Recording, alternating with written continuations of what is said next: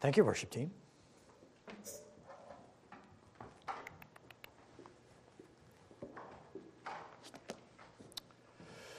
This morning we continue on in our study of the book of Romans. We're on into chapter two.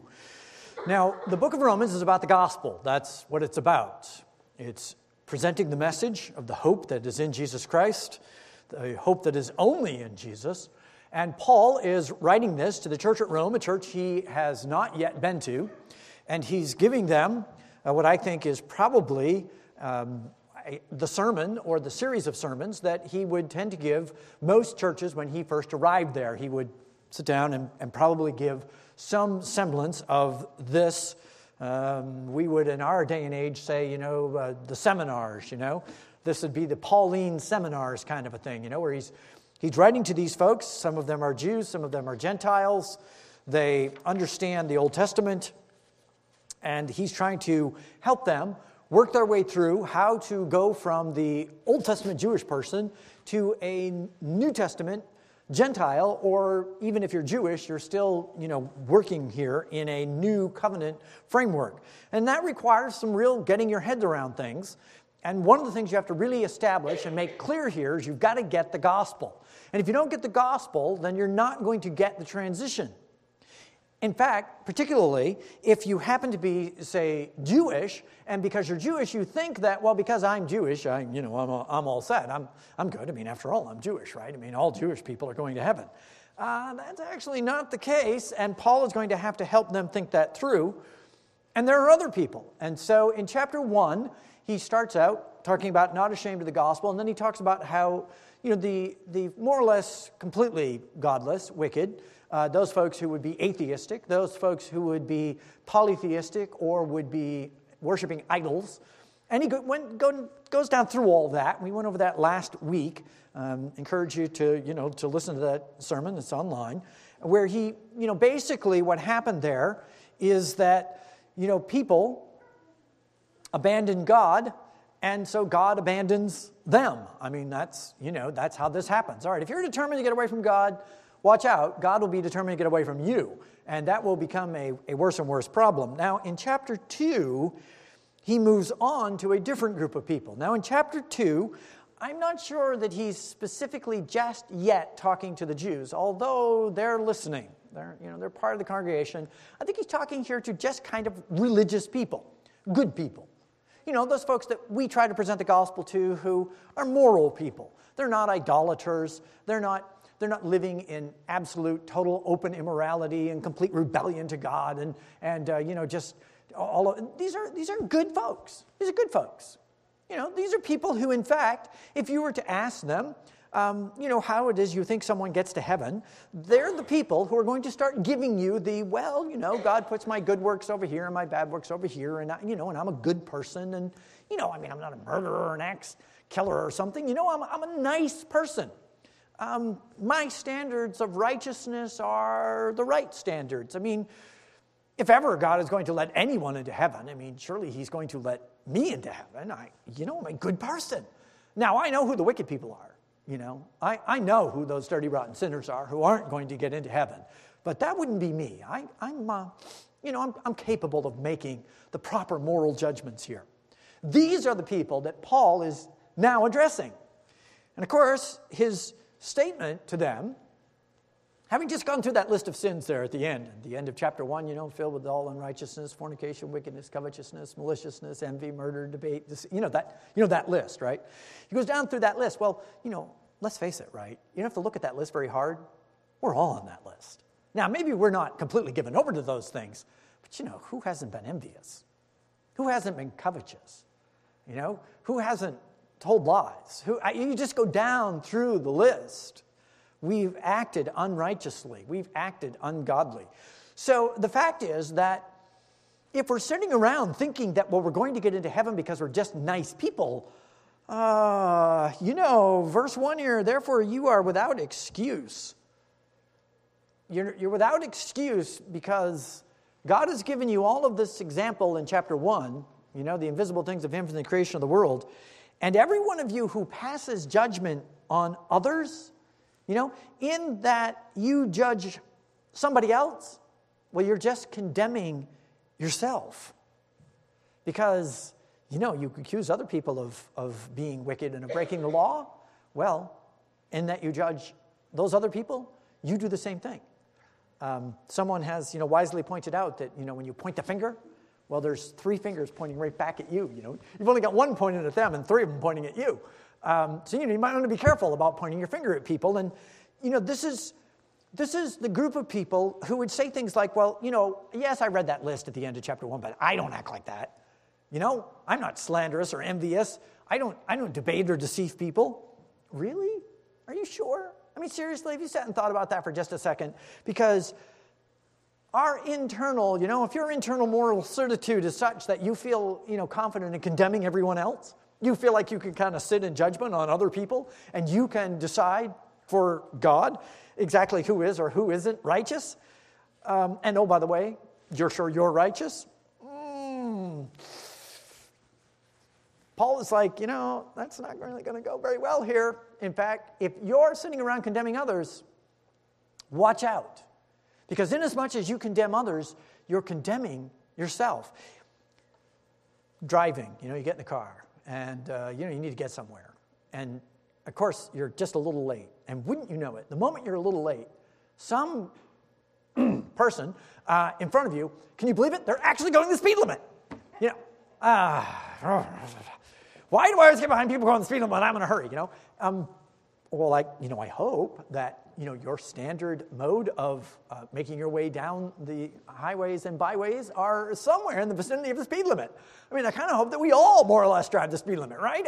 So, you know, now that we're upset and judging someone for driving the speed limit, when I'd like to think we tend to drive the speed limit ourselves.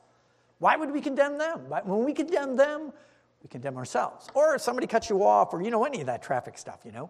We get all excited about that when, well, when I'm lost, when I can't find out, you know, I need to slow down. I got to read those signs, you know. I mean, my eyes aren't what they used to be anymore, you know. And, and so we got to, you know, we got to, wait, I, I got to get my high beams up. I'm sorry they're in your eyes, but, you know, I have to read what this road sign is because I'm looking, you know. Sure, when it's me, yeah, that's all good. Some other guy comes along with his high beams on. Rawr! You know, when you're throwing, driving their high beams. Funny, when it's us, it's okay. When it's them, oh. And that's exactly what Paul's talking about here. It's, that's exactly it. You're without excuse, because when you begin to pass judgment, when you sit around and condemn other people for the things that they do, uh, watch out. Uh, now, it, this is very interesting. This is very similar to what Jesus preaches on the Sermon on the Mount, right? And uh, Matthew chapter seven, we go over there. Jesus says this, and, and you know, he starts out with this verse that our society loves. Our, our society thinks this is the most marvelous verse in the whole Bible. They may not know a single other verse in the Bible, but boy, they know this one. Judge not so that you won't be judged. See, there it is right there. Don't judge anybody for anything ever at any time. Um, that's not what Jesus is saying, by the way. Uh, judge not lest you be judged is what he actually says. And, uh, and then he says this, for the way in which you judge, you will be judged. And by your standard of measure, it will be measured to you. So Jesus is simply giving, you know, the same kind of advice that Paul is giving here, which is, you know, you want to be careful about the standard that you set, because the standard you set is the standard you will be held to. So if you develop a critical spirit and you begin to be critical of everyone and everything and how everything's done, and, you know, you just walk around with criticism, watch out. Because if that's how you're walking around, well, that's how everyone is going to have a tendency to want to react back to you. And so Jesus is making the same, the same statement here. Be careful. Be careful about the standards you set, because that's the standard you're going to get held to, and boy, it's going to be tough. You're, you're, gonna, you're not going to feel good when that standard is brought right back to you. Now, that doesn't mean, well, you know, don't set any standards. There you go. Yahoo. You know, here's the solution. I won't have any standards. Tell you what, y'all can do whatever you want. I'll do whatever I want. We're all going to be all set. I mean, that's not what God, God is, would not like that. God actually has standards, and we need to try to, you know, live up to God's standards. But we also want to be very careful when we, when we set out to hold other people to God's standards. We do want to hold other people to God's standards, but, you know, we better do it with kindness and compassion and gentleness and understanding and striving to help people. In fact, Jesus goes on in the Sermon on the Mount and says, oh, why in the world do you look at the, the little speck that's in your brother's eye and you don't notice the log sticking out of your own eye? Or how can you say to your brother, here, let me take that speck out of your eye, and behold, the log is still in your own eye? You hypocrite, first, first, take the log out of your own eye. Then you're going to see clearly to take the speck out of your brother's eye. And of course, you know, the proportion there is deliberate, right? I mean, we should all see a log in our own eye. He didn't say, take the log out of your brother's eye after you get the speck out of your eye. That, no, that we have the log, and, and it would be important for us to see that. And just in case you're thinking that, you know, Jesus is not setting any standards at all, he says in verse six, don't give what is holy to the dogs, and don't throw your pearls before swine, lest they trample them under their feet and turn and tear you to pieces. And I would just mention to those who would take you to Matthew chapter seven, one, and say, well, you're not supposed to judge anybody, just go down to verse six and say, you know, help me out here. Jesus tells me not to give what is holy to the dogs and to not cast my pearls before swine, and how in the world am I going to do that if I'm not making some kind of a determination of who the dogs and swine are? I mean, it, is, it, it does behoove me, right, to how am I going to know whether I'm giving my pearls to the right kinds of people if I'm unwilling to make any evaluation of anyone? I'm, I'm not willing to determine who's a person worthy of the pearls and who isn't. So, you know, I mean, it's, let's face it, right? We do need to actually try to help people think this through. Now, I mean, I understand, you know, and, and, and we want to be careful. I understand that sometimes when people say, well, don't judge, they are referring to the ultimate judgment. And the fact is that we are not the ultimate judge. Um, I, no one, we, we can't determine whether someone is or isn't going to heaven. Uh, and that's not our call. We are not called by God to make a determination as to what someone's eternal destiny is or isn't. But we are called to strive to help one another to uphold the standards that God has given us. I mean, that is what we are called to do. There is a standard, and we should act like we are striving to keep the standard. We're not above the law. We are, we are not one who can just sit around and condemn everyone else. Uh, this is what Paul is referring to. There are people out there who think that because they are religious and because their standard by which they think they're going to get into heaven, they think they're good enough. Well, there's a real problem with that way of thinking. If you, if you genuinely believed that the way to get into heaven was for you to be a good enough person, mm, how do you go about that? That's pretty tough. You know, you have to go about that, and, and you might say, oh, well, I don't judge others, but really? What are we trying to kid here? You're trying to make yourself better than everyone else around you. I mean, you're trying to make sure that you get into heaven. And so you're comparing yourself to everyone else. It's, it's inevitable. I mean, if good works are what gets you into heaven, then you better be good. And in fact, you better be better than the people around you. And let's face it, it's really tough to do that without sitting in judgment on the people around you. In fact, you're quite willing to do so. You know, the, the standard that Jesus sets, remember the woman taken in adultery, right? John chapter eight, remember they drag her right out there. They're like, okay, here's this woman. We've taken her in adultery in the very act. And Moses says we should stone her. So what do you say? And uh, you'll remember that Jesus just kind of bends down and, you know, starts writing in the dirt with his finger. And it, and it doesn't record what he wrote. But, you know, there is a really big elephant in the room here. Uh, and the elephant in the room is, wait a minute, you say you caught this woman in adultery in the very act. You know, last we knew, it, it takes two people to commit adultery, right? So where's the other guy? I mean, where, where, where's the guy? You got her, you don't have him. And oh, by the way, he wouldn't be one of you guys by any chance, would he? You know, um, it's not one of you actually was having adultery, whether was it?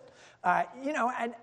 Some speculation there. We don't really know. It doesn't actually say that. But, you know, it's perfectly reasonable to begin asking, wait a minute, because um, Jesus will say, uh, well, he is without sin, cast the first stone. You want to drag her in here. You are trying to uphold the law of Moses to the letter. Well, if you're in there trying to uphold the law of Moses to the letter, and you didn't bring the guy, then you're not upholding the law of Moses to the letter. In fact, you're in here violating the law of Moses, trying to get me to enforce the law of Moses that clearly you won't enforce, because if you were, you'd have the guy. And so you're trying to trap me, and really you've only succeeded in trapping yourselves. And of course, you know, he stoops down, starts writing, and then they go out. They, they just walk away one by one, beginning with the oldest one first, because let's face it, you know, if you've been around a while, you know, it's, uh, yeah, your conscience is uh, plenty bothering you. You can think of lots of things. And but when it's all done now, and they've all left, Jesus straightens up and says to the woman, uh, you know, where are they that, that condemn you? And she's like, there, there, there's no one, Lord. And he says, neither do I condemn you. Go your way, and from now on, sin no more. So Jesus is, this is the balance. I mean, yes, he's he's letting her get away with, she did commit adultery. I don't think there's any discussion about that. I think she was guilty of adultery. Um, in fact, let he who was without sin cast the first stone. Jesus could have picked one up and hurled it, right? I mean, surely Jesus could have thrown the first stone, right? But he doesn't. He's, he's no, he's going to offer her forgiveness, but the standard is still there. Okay, you got grace, you got compassion, you got forgiveness, but I need you to go and sin no more. I mean, don't take advantage of the grace of God. Don't act like the grace of God gives you a license to go out and sin more. Yes, there is forgiveness. Yes, there is compassion. Yes, there is long-suffering and mercy. But you know, the standard is still there. God has not lowered the standard just because he's merciful. So you, you need to go and sin no more. So Paul, you know, discussing with these people, he's like, okay, uh, you think that because you're good enough that, that you don't, you know, you're okay. You know, this whole gospel thing, Jesus died, yeah, for somebody else. He didn't have to die for me. I, I'm good enough as I am. He's like, well, okay, so let's talk a minute. As, you know, as we work our way through here through chapter two, he's like, let's talk a minute more then. So let's talk about the judgment of God. Let's talk about how it is that God is going to go about on the day of judgment to judge people.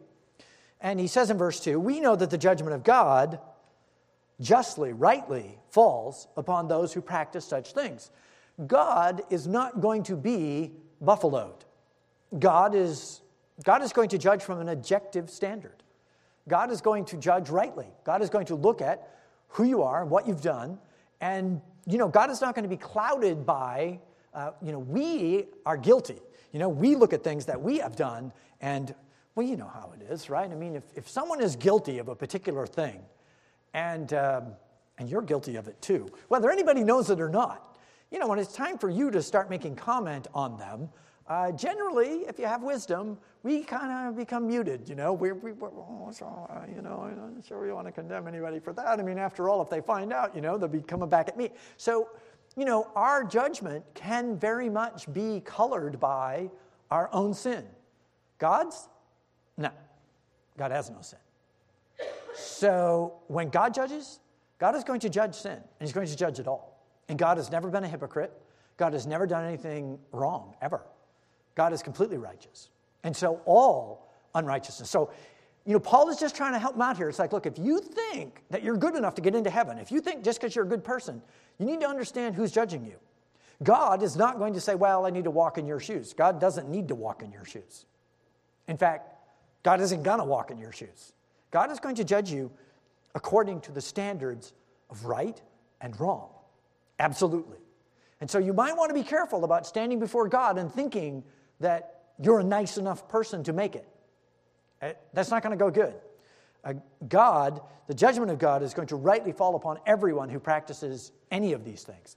And if you have any conscience whatsoever, you cannot read the list in chapter one and not realize that some of those in there are you. I mean, you know, so be careful. This, it's not a good, and, and do you suppose, verse three, do you suppose this, O man, when you go around passing judgment upon people who practice these things, and let's face it, you're doing the same thing yourself, do you think you are going to somehow escape the judgment of God? You know, one of the great strategies when you accuse someone, if you ever find yourself in a position where you go around accusing people, one of the things that they immediately do is come right back at you. Well, yeah, but you, you know, um, yeah. And you know, that might actually work here. You you know, you might be able to get someone on the defensive and kind of get them to back off and to kind of leave you alone and, and like, oh, yeah, I guess maybe I better shut up. God's not going to do that. That's, that's not going to work with God. You are not going to escape the judgment of God by somehow pointing out God's sin because he doesn't have any. It's not going to work. So if you practice these things and condemn other people who practice the same things you're con- you're condemning, which, by the way, we all do, and it, you know, then you're not going to escape the judgment of God. You know the psalmist, whither shall I go from thy spirit, or where can I flee from your presence? I mean, if I ascend into heaven, you're there. If I make my bed in, in the grave, you are there. If I take the winds of the dawn and dwell in the most remote part of the sea, even there your hand will lead me, and your right hand will lay hold of me. I say, well, surely the darkness will overwhelm me, and the light around me will be night. Even the darkness is not dark to you, and the night is as bright as the day. Darkness and light, they're the same thing to you. You can't hide from God. We are, we are not going to get away from God. Uh, Jeremiah twenty-three twenty-three. Uh, God saying, am I a God who is near, declares the Lord, and not just a God who is far off? I mean, I'm not, I'm not just a God who's way out over there somewhere. I'm right here. I, I'm the God who's here. Can a man hide himself in hiding places so that I don't see him, declares the Lord? Did I not fill the heavens and the earth? I mean, seriously. I created the heavens and the earth. You, you really think you're going to hide from me somewhere? Uh, Proverbs fifteen three, the eyes of the Lord are in every place, watching the evil and the good. So, you know, if you suppose that somehow you're going to escape the judgment of God, that, that somehow God wasn't looking, you, you know, it's you did some things wrong, but it'll be okay. In fact, you're pretty sure God never even noticed. Uh, yes, he did. He did.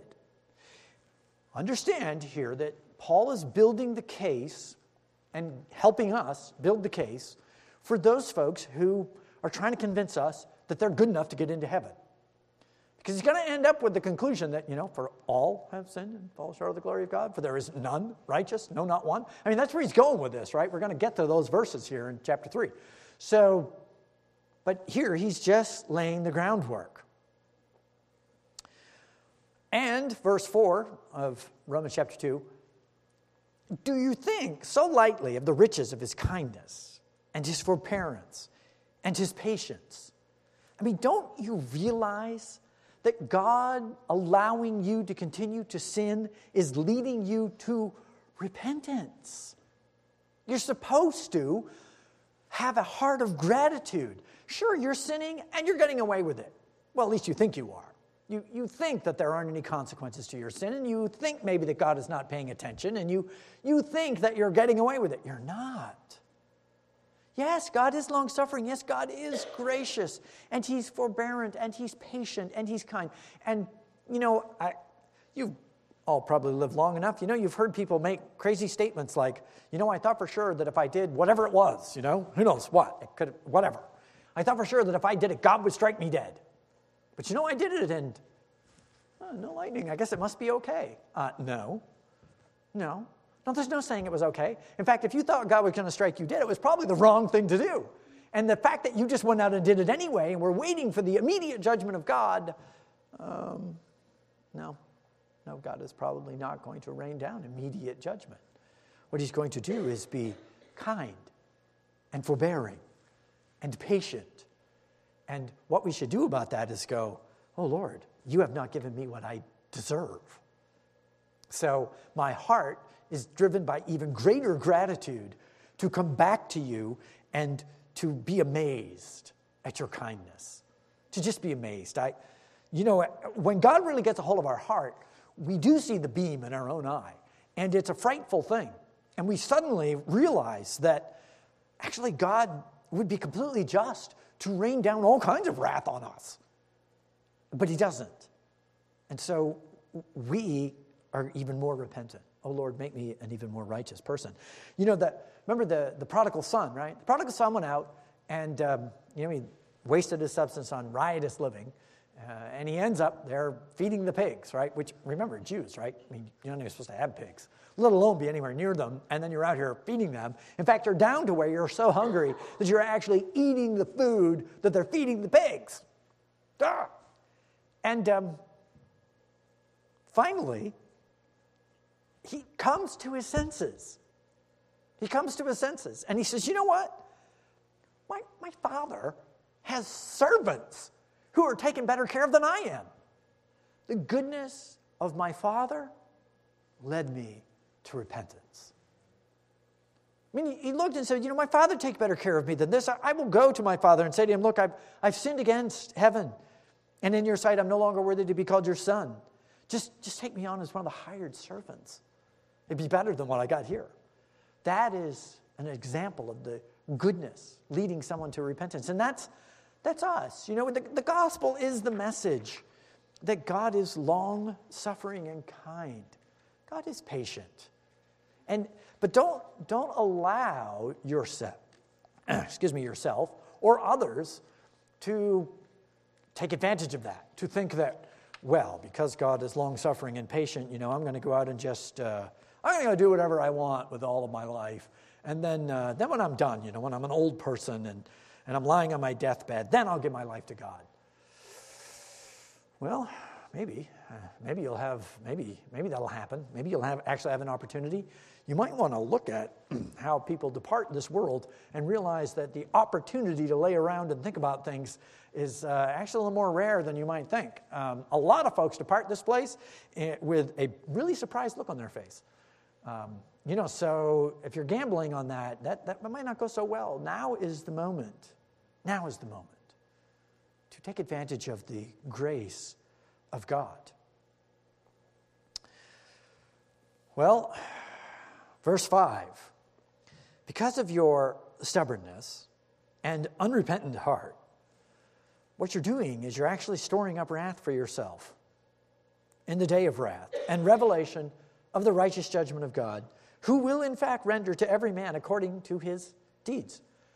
When God gets around to handing out judgment, it's going to be completely proportional. You are, in fact, going to get exactly what you deserve. And, um, you know, you might want to think carefully. I mean, this Paul is trying to help these good religious people think carefully. You're going to get what you deserve. Just stop and really think about that for a minute. And um, you're, you're stubborn and you're unrepentant, and God is paying attention. And God is just kind of storing all that up. Now, verse seven, if in fact, you know, to those who persevere in doing good and seek for glory and honor and immortality, well, they're going to get eternal life. But to those who are selfishly ambitious and do not obey the truth but obey unrighteousness, they're going to see wrath and indignation. There's going to be tribulation and there's going to be distress for every soul of man who does evil. And, and by the way, that includes the Jews first even, and also the Greeks. But glory, honor, and peace to everyone who does good, to the Jews first and also to the Greek. Now, you might read that and you might think, well, well, there you go. I mean, Paul is clearly making it, you know, that you, wait, you actually can work your way to heaven? I mean, that's what it says, right? To those who persevere in doing good and seek for glory, honor, and immortality, they're going to get eternal life. Wow, you can work your way to heaven? Did Paul actually say that? Um, Paul is leading them into a trap. He's Actually, yes. Well, sure, if you could do that. But the reality is, you can't do that. And, and anyone with who actually stops and thinks about it for a minute is going to conclude that, you know what, that's a pretty high standard there.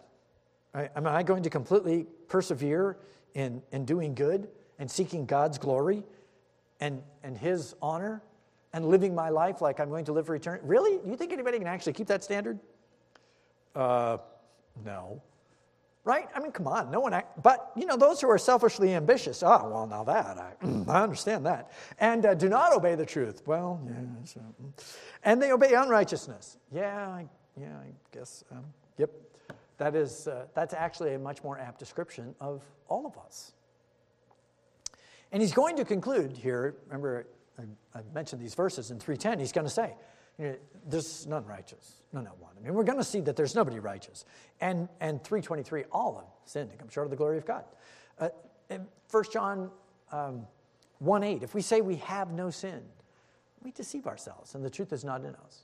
Sure, if we could live a perfect life, if we could be a perfect person, if we could never sin, then, well, yeah, we'd go to heaven. But here's the here's the reality. No one can do that. No one's ever done that. The only person who's ever done that is Jesus. Everyone else has fallen short. So, yeah, okay, I mean, granted, if in fact you could live a perfect life, that might work, but the fact is no one is living a perfect life, Jews or Gentiles.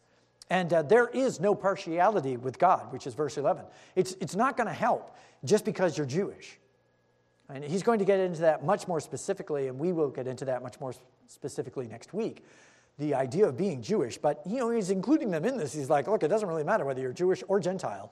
Um, there's no partiality with God. It's not going to help, even if you have Abraham for your father. Uh, and now he's going to go into the discussion about the law, the law of God. And here's the reality. The law of God only brings condemnation. That's, that's all the law does. Those who have sinned without the law, well, they're going to perish without the law.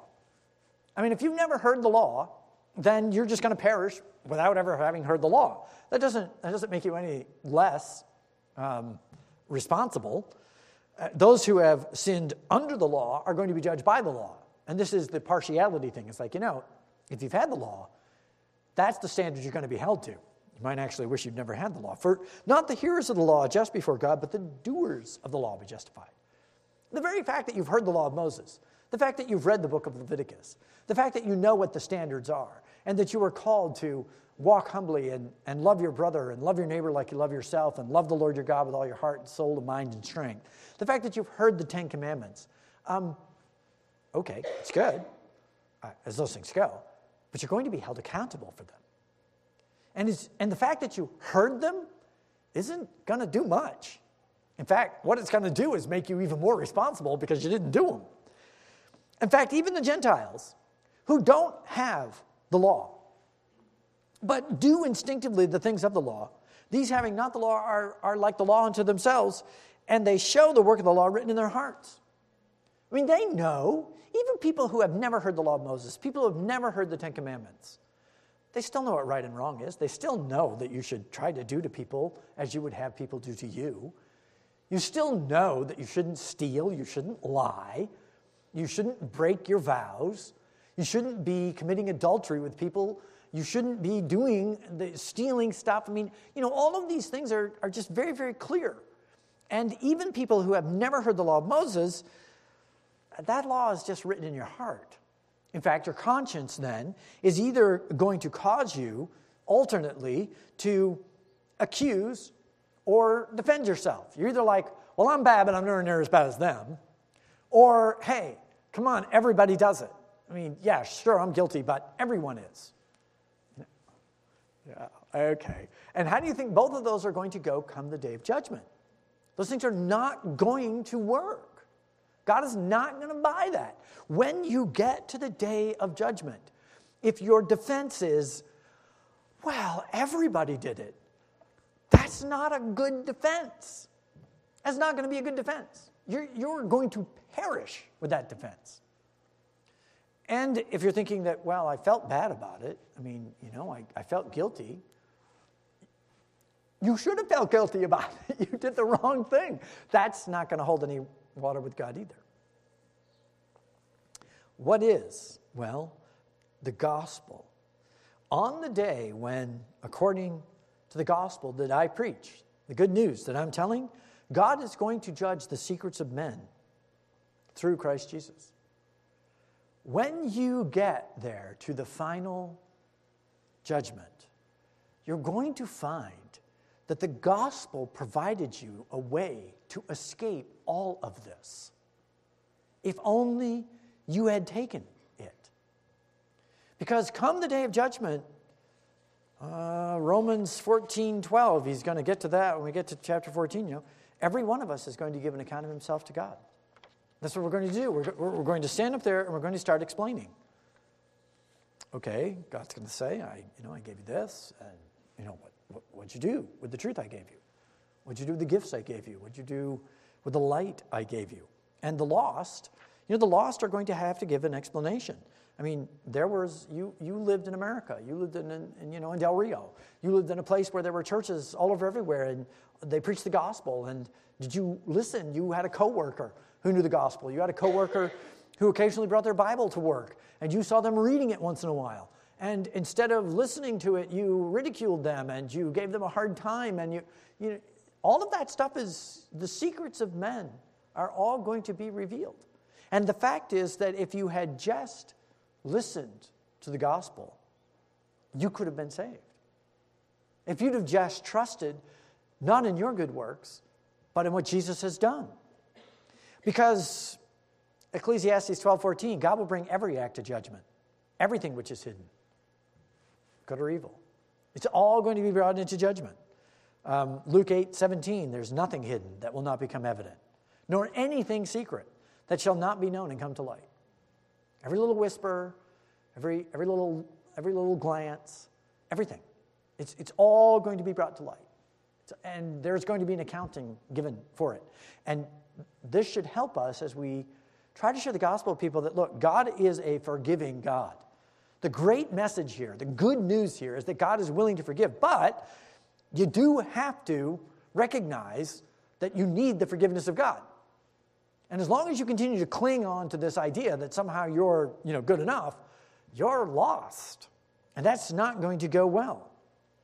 First Corinthians four five. Don't, don't go passing judgment before the time. Wait until the Lord comes, who will bring to light the things hidden in darkness and disclose the motives of men's hearts. And then each man will have praise come to him from God. So, you know, there are rewards. Um, and this is a, a verse of encouragement to those amongst us, you guys, who I'm going to give you all the complete benefit of the doubt that your motives are right and that you are striving to do right and, and that you are working on being a righteous person. And does that always work out? Nope. Nope. Because sometimes, even though I tried to do the right thing, and even though my motives were right, and even though my heart was right, and even though I strove to do right, it all just kind of seemed to blow up in my face. Well, that's okay. The day of judgment is going to come, and God is going to reveal the hidden things. And it will be shown that, that our heart was truly right, that we really didn't mean to say something that hurt someone, that it really wasn't our intention to have some event come to pass in the disaster that it was. And uh, really, we were trying to do the right thing. You know, God is going to praise us for our motives. Um, we will all, Second Corinthians five ten, we will all stand before the judgment seat of Christ, and each one of us will be recompensed for his deeds done in the body according to what he has done, whether, whether good or bad. The fact is that, that God wants to give us great reward. And we as believers, the judgment that the unbeliever should fear, we as believers can look forward to as the place where God is going to reveal the true intent of our heart. Now, I don't know, I mean, you might find that terrifying, you know, but hopefully not. Hopefully you have truly prayed and, and, and said, you know, Lord, search my heart. Try me. See if there be any wicked way in me. And, and help me, lead me in the path of righteousness. Uh, Lord, open my eyes to my sin. Open up who I am and give me a heart of righteousness so that I can truly serve you. And, uh, you know, that's, that's who we are as believers. That's what, that's what being a disciple of Christ is. That is what we are striving to do every day faithfully. So that come the day of judgment, when we stand there before God, um, whether we were seemingly greatly successful or not, Um, we can say, well, Lord, you know, uh, in my marriage and in my relationship to my neighbors and to my parents and to my siblings and to my children and, you know, to my coworkers and the people of my church, I did truly strive to bring honor and glory to you. Great rewards.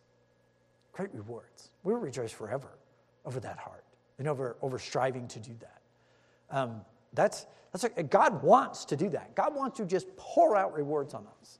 And gives us his spirit and his, his heart. Because that's who God is. And let's face it, God pours out blessing on top of blessing on top of blessing. I mean, the rain falls on the just and the unjust.